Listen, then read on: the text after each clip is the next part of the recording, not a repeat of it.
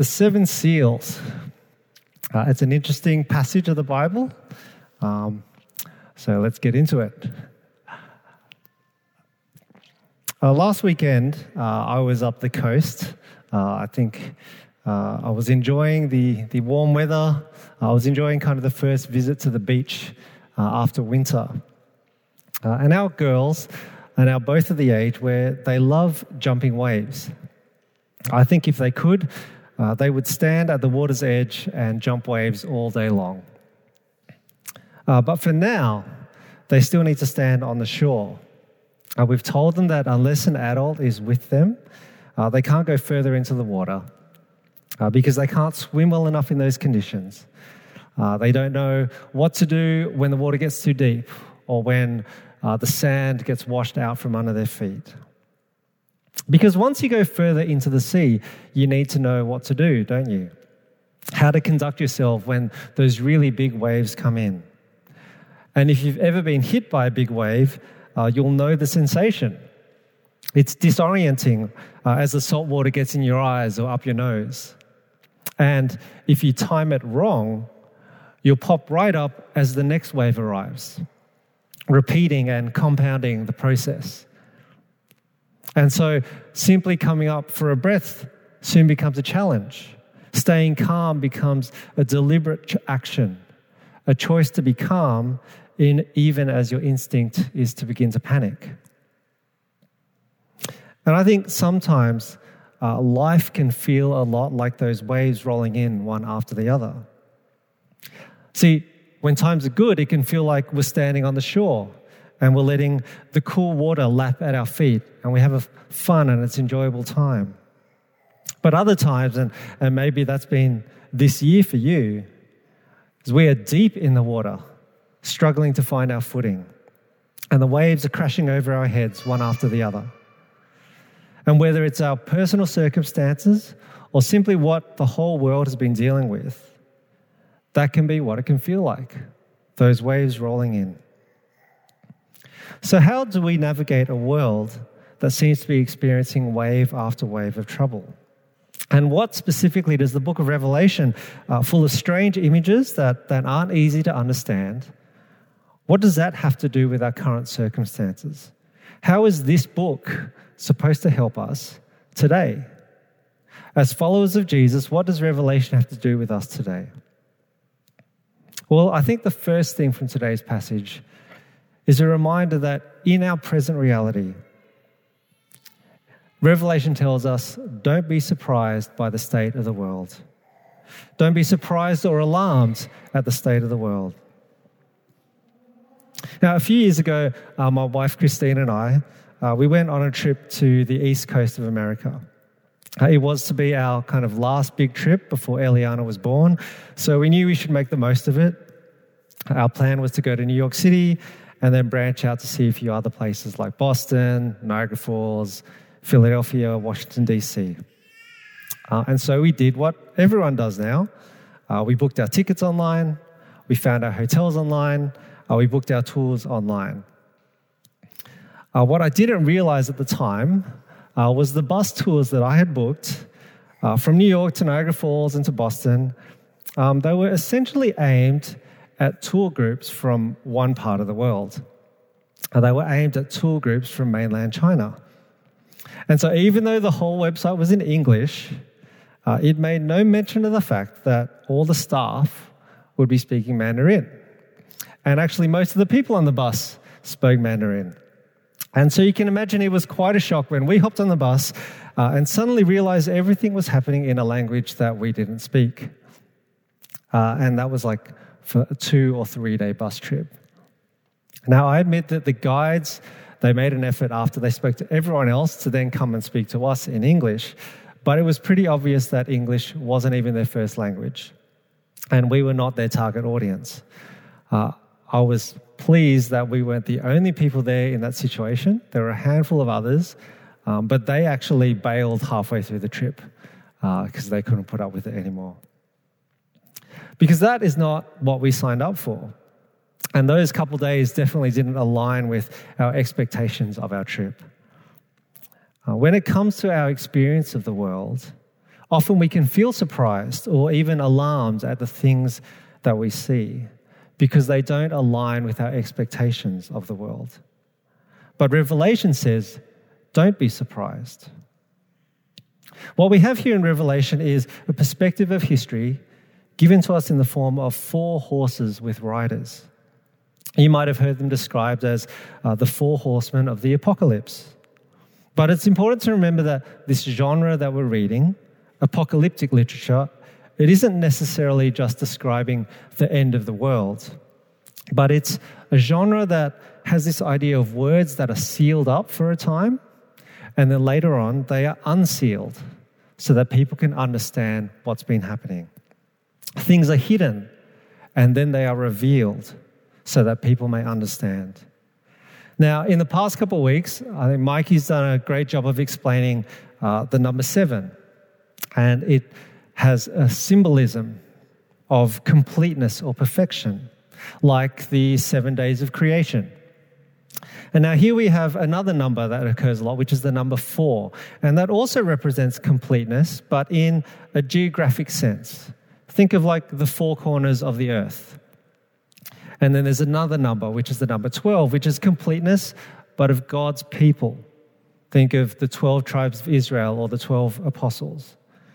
So when you hear those numbers, 7, 4, and 12, they all represent completeness, but in different applications. 7 is complete perfection, 4 is completeness in an earthly sense, 12 is completeness with regards to God's people.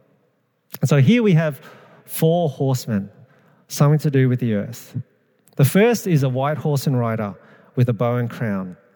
He's a king riding out as a conqueror bent on conquest. He is military might and power on display.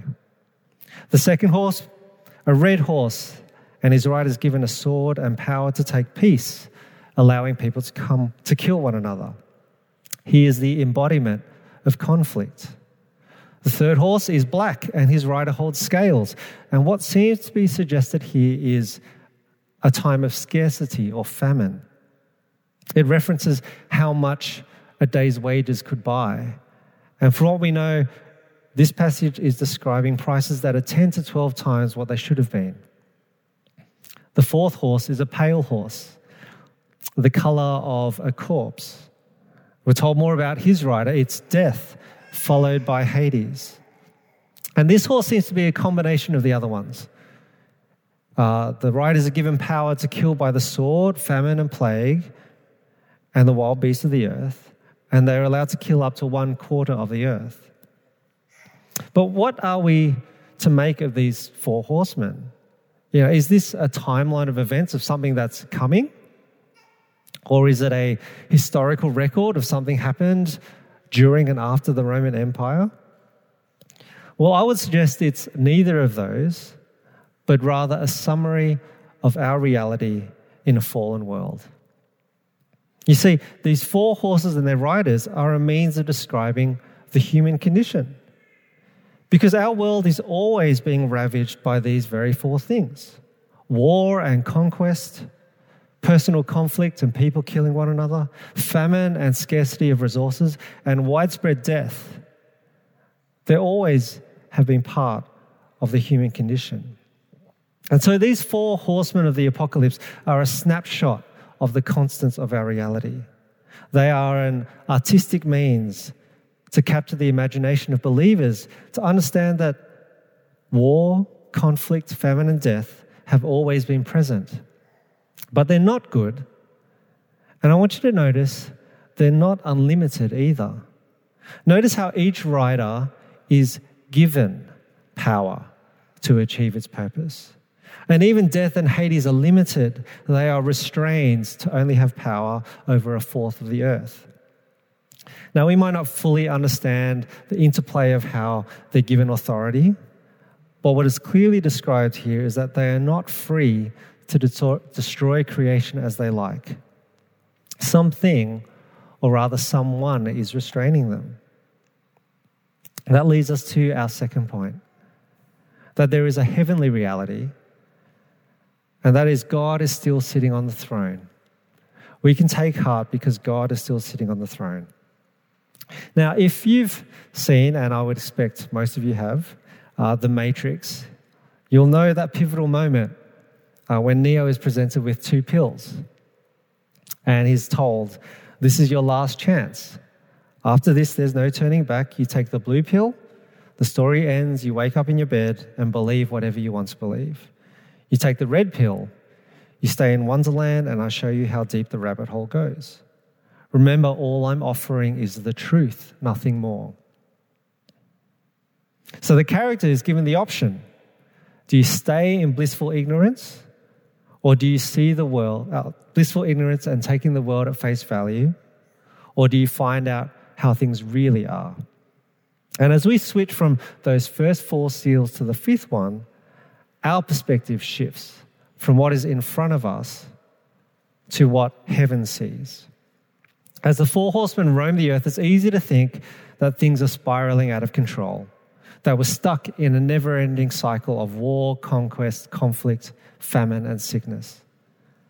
And this year seems to be a year of never ending bad news, isn't it? Bushfires, a pandemic, nations in conflict, authoritarian states flexing their control. But when we look at Revelation 5, verse 9, this is what it says. Wait, not 5 9? 6 9. When he opened the fifth seal, I saw under the altar of the souls, altar the souls of those who have been slain for the word of God and for the witness they had borne. They cried out with a loud voice, O sovereign Lord, holy and true, how long before you would judge and avenge our blood on those who dwell on the earth? Then they were each given a white robe and told to rest a little longer until the number of their fellow servants and their brothers should be complete, who were to be killed as they themselves had been. See, so we've been looking at these four horsemen, and suddenly we're in heaven we get this perspective of a temple, and that's a common description of heaven. And here in the temple, there's an altar, and under that altar are the souls of those who were killed because they followed Jesus. These martyrs are people who stood firm in trusting Jesus, and we're told they're given a white robe, which is a symbol of God declaring them innocent. And they cry out for justice God, when will you avenge us? And they're told, wait a little longer, rest a little longer, until the full number of martyrs, of witnesses, was filled. That's to say, there are still more believers whose lives will be given because they trusted Jesus. And I mean, I hear you ask, how is this good news? How is it good news that more people are going to die for following Jesus? But the idea here is that there will be a time when that number is complete. There is a threshold, there is a finishing line.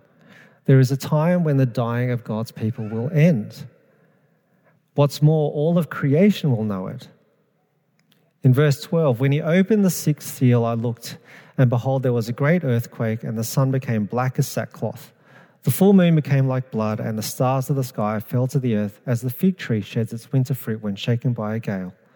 The sky vanished like a scroll that is being rolled up, and every mountain and island was removed from its place. Then the kings of the earth and the great ones, and the generals and the rich and the powerful, and everyone, slave and free, hid themselves in the caves and among the rocks of the mountains, calling to the mountains and the rocks, Fall on us and hide us from the face of him who is seated on the throne and from the wrath of the Lamb.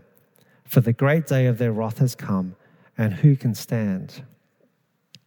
See, the day that these martyrs are crying out for will become a day of terror for the enemies of God.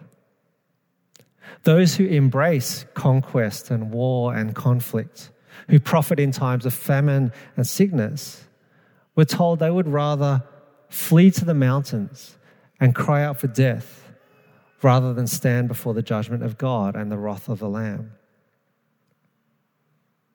Can you imagine the picture? The full number of God's people martyred for their faith has come in. And then there's the images of earthquake, a blackened sun, a full moon like blood, stars falling from the sky. And these are less about literal descriptions of events, but they're references back to the Old Testament. They're pictures that have always been painted of the coming of the day of the Lord. They signify that creation knows it's the end of rebellion against the king. Now, after this picture, the sixth seal, there's a little interlude in Revelation. There's one more seal to come, but John stops and shifts again. And we'll actually see next week in chapters 9 through 11, there's a similar pattern. This week we're looking at the seven seals. Next week there are seven trumpets. There'll be six trumpets, and then a little break, and then a final trumpet. But before we deal with the interlude, I want to go to the seventh seal. So turn with me to Revelation 8. When the Lamb opened the seventh seal, there was silence in heaven for about half an hour. Then I saw the seven angels who stand before God, and seven trumpets were given to them. And another angel came and stood at the altar with the golden censer, and he was given much incense to offer, with the prayers of all the saints on the golden altar before the throne. And the smoke of the incense with the prayers of the saints rose before God from the hand of the angel. Then the angel took the censer and filled it with fire from the altar and threw it on the earth. And there were peals of thunder, rumblings, flashes of lightning and an earthquake. So we've had the sixth seal. The kings of the earth are running, they're hiding in caves. The generals, the rich and powerful, are calling out to the mountains, Fall on us. And then when the seventh seal is opened, something unexpected happens silence. We're told a great hush comes over heaven. For half an hour, absolute silence. There is no yelling, there is no arguing, there is no place for the kings of the earth or the generals to plead their case. There is only silence. Absolute, sovereign silence. Now, over and over in the Old Testament, in Habakkuk, in Zephaniah or Zechariah, we are told the Lord is in his holy temple. Let all the earth be silent before him. And just like Job, at the end of the book, when he finally understands how small he is before God, he says, Surely I have uttered what I did not understand, things too wonderful for me which I did not know. I had heard of you by the hearing of my ear, but now my eye sees you. Therefore, I despise myself and repent in dust and ashes. When creation sees, when we see God enthroned in heaven on that day, we will see him in all his absolute sovereign glory. And that moment, that perspective of the seventh seal will render all of heaven silent. You see, while we might feel like we're in the matrix, we see the first four seals, we see the four horsemen, we see conflict and conquest, famine and disease. The heaven reality is God is still sitting on his throne and he is still in absolute control. And he's bringing all things to their conclusion. It's like switching from, from one camera, camera one, to camera two. And then we go to another camera and we see as God is doing this, we see the martyrs under the altar crying out for justice. And then another angle, we see the puffed up bravado of the kings of the earth disappearing. We see the glory of human rulers disappear. The generals are crying that the caves would land on them instead. And then we go to the last camera, the seventh seal. Absolute silence. There's no chaos, there's no arguing, there's no fighting. Everybody knows who's in control. It's the seventh seal. Remember the number seven? Complete perfection, absolute authority, supreme holiness. But what about this interlude? What's that about? Well, I think John puts in this interlude for us to remind us that we have a certain future and that God has had a plan from the beginning. Uh, not far from where we live, uh, there's been a warehouse standing as long as we've been there. And just recently, it's been knocked down. Uh, right now, there's probably half a dozen diggers going to work there, uh, flattening the ground, preparing the foundations, and, and so it's a, a toddler's dream that our kids walk past and they just count the number of diggers. The thing is, as a person walking by, I have no idea what's going to be built there. Even as the foundations are laid and scaffolding goes up, it still won't be that obvious. And when the walls go up and a roof is put into place, I might see the exterior, but I won't necessarily be able to work out the layout inside or the purpose of each room or, or maybe even the whole building. But if that building has been made properly, then it will reflect exactly how the architect planned it. If the builder has followed the drawings correctly, then that building will fulfill its purpose, what it was designed for. And when it comes to history, both the architect and the builder are the same God. Revelation 7, we hear this. After this, I saw four angels standing at the four corners of the earth, holding back the four winds of the earth, that no wind might blow on earth or sea or against any tree. Then I saw another angel ascending from the rising of the sun with the seal of the living God. And he called out with a loud voice to the four angels who had been given power to harm earth and sea, saying, Do not harm the earth or the sea or the trees until we have sealed the servants of our God on their foreheads. And I heard the number of the sealed 144,000, sealed from every tribe of the sons of Israel. See, there have been four horsemen representing the calamities that seem to persist, persist throughout history. And yet, we now have four angels standing at the four corners of the earth, stopping the complete destruction of the earth. And this sealing of the servants is it's like the story of the Exodus. When the Israelites put the blood of the sacrificial lamb on their doors, we're told that that mark caused God's judgment to pass over that household and anyone inside it. And here we are told the angels are doing the same for the servants of the living God. John hears the number 144,000. So remember, we're dealing in this genre of the apocalyptic, so you don't need to worry about the exact number 144,000.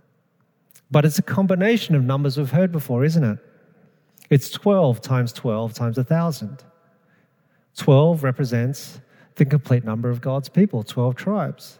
So 12 times 12 is completeness upon completeness, completeness squared, if you like, and then multiplied by a thousand, a multitude. So, what you're meant to hear is you have the absolute total of God's people brought in, the complete multitude. Every last person that God is bringing into his kingdom will be there. But what are they doing?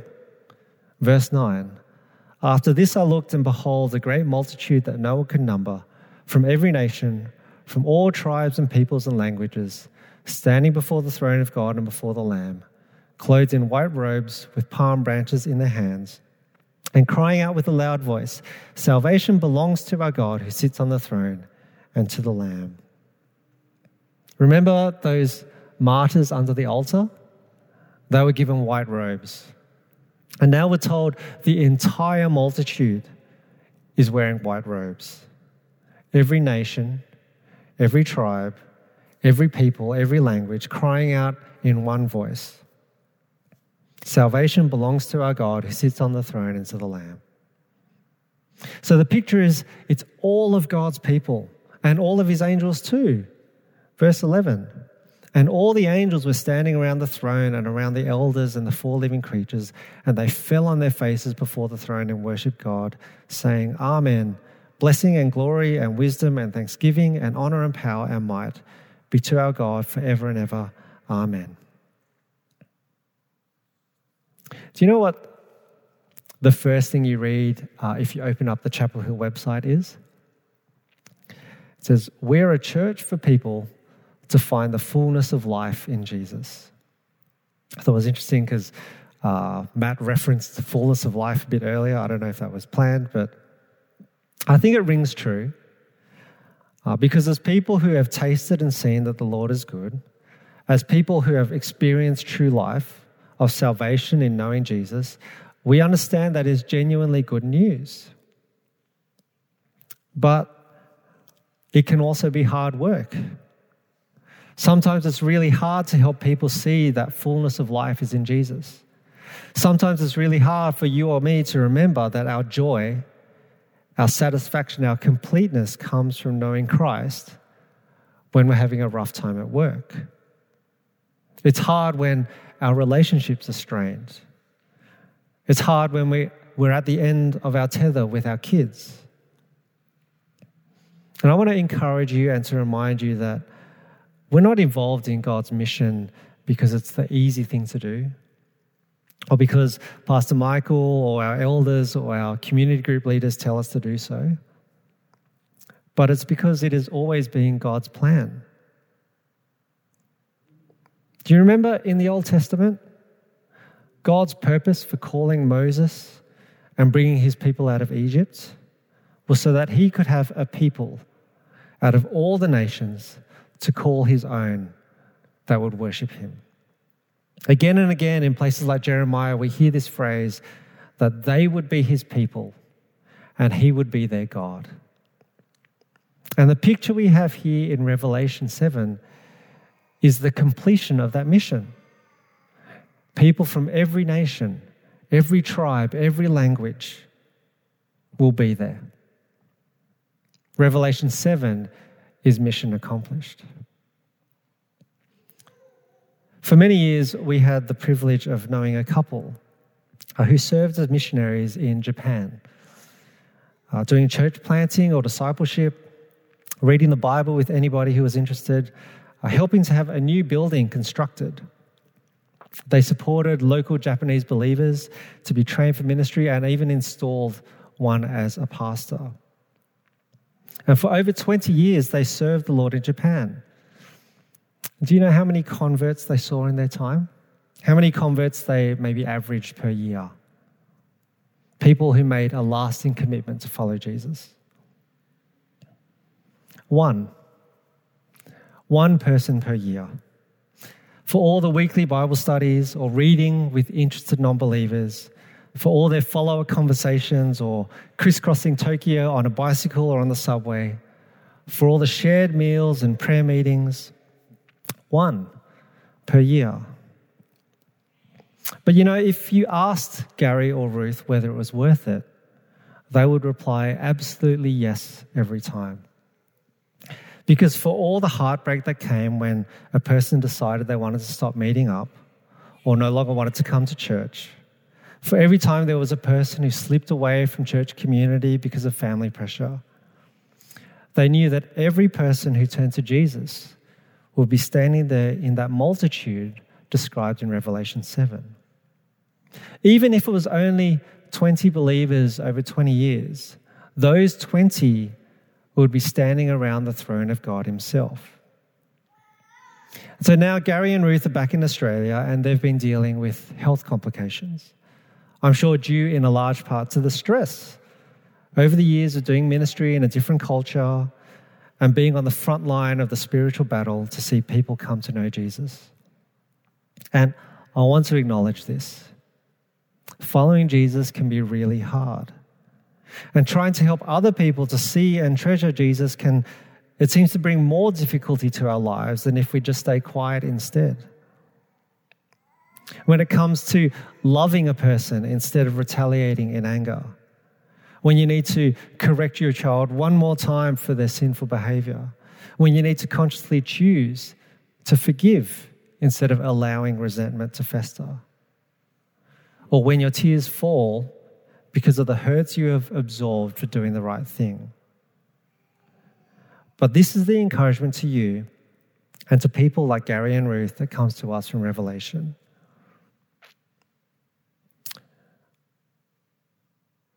Then one of the elders addressed me, saying, Who are these clothed in white robes, and from where have they come? I said to him, Sir, you know.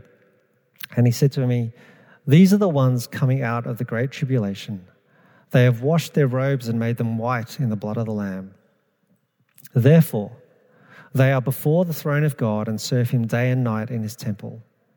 And he who sits on the throne will shelter them with his presence. They shall hunger no more, neither thirst any more. The sun shall not strike them, nor any scorching heat, for the Lamb in the midst of the throne will be their shepherd, and he will guide them to springs of living water. And God will wipe away every tear from their eyes. I mean, that sounds pretty special, doesn't it?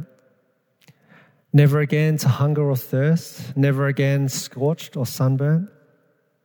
We're told the Lamb at the center of the throne will be your shepherd. Jesus himself will lead you to springs of living water. And, and this last one gets me every time that God himself will wipe away every tear from your eyes. For every hurt, for every tear that's come out of your eyes, God Himself will wipe those away. You see, as we've made our way through these chapters in Revelation today, as we have switched camera angles, we've seen behind the scenes, we've seen the blueprint, the plan, and now we're finally seeing the conclusion. We're not meant to be alarmed or anxious in this world. Even in a world that seems to experience wave after wave of trouble, we don't need to be surprised and we don't need to be alarmed. Despite all the trouble that we see before us, the heaven reality, heavenly reality is the same. God is still sitting on his throne in absolute sovereign control. And his plan from the very beginning was to bring his people safely home. Let's pray. Father God, we thank you uh, that in times of confusion, uh, in times where trouble surrounds, we can remember that you are seated on your throne and that nothing that happens uh, goes unrestrained. But Lord, a day is coming, uh, your coronation, Lord, where the rulers of the earth will admit that you are God and God alone. Lord, we thank you that despite the difficulty and how hard it can be, Lord, we thank you that your promise is that you will bring your people home. That your plan from the very beginning was to have a people you could love and call your own, a people who would love you and praise you for what you have done. Lord, we thank you for a certain future. We thank you, Lord, that you are building your kingdom. And we pray, Lord, that you might strengthen our arms, strengthen our souls, and make our hearts soft to continue to follow you. And in Jesus' name we pray. Amen.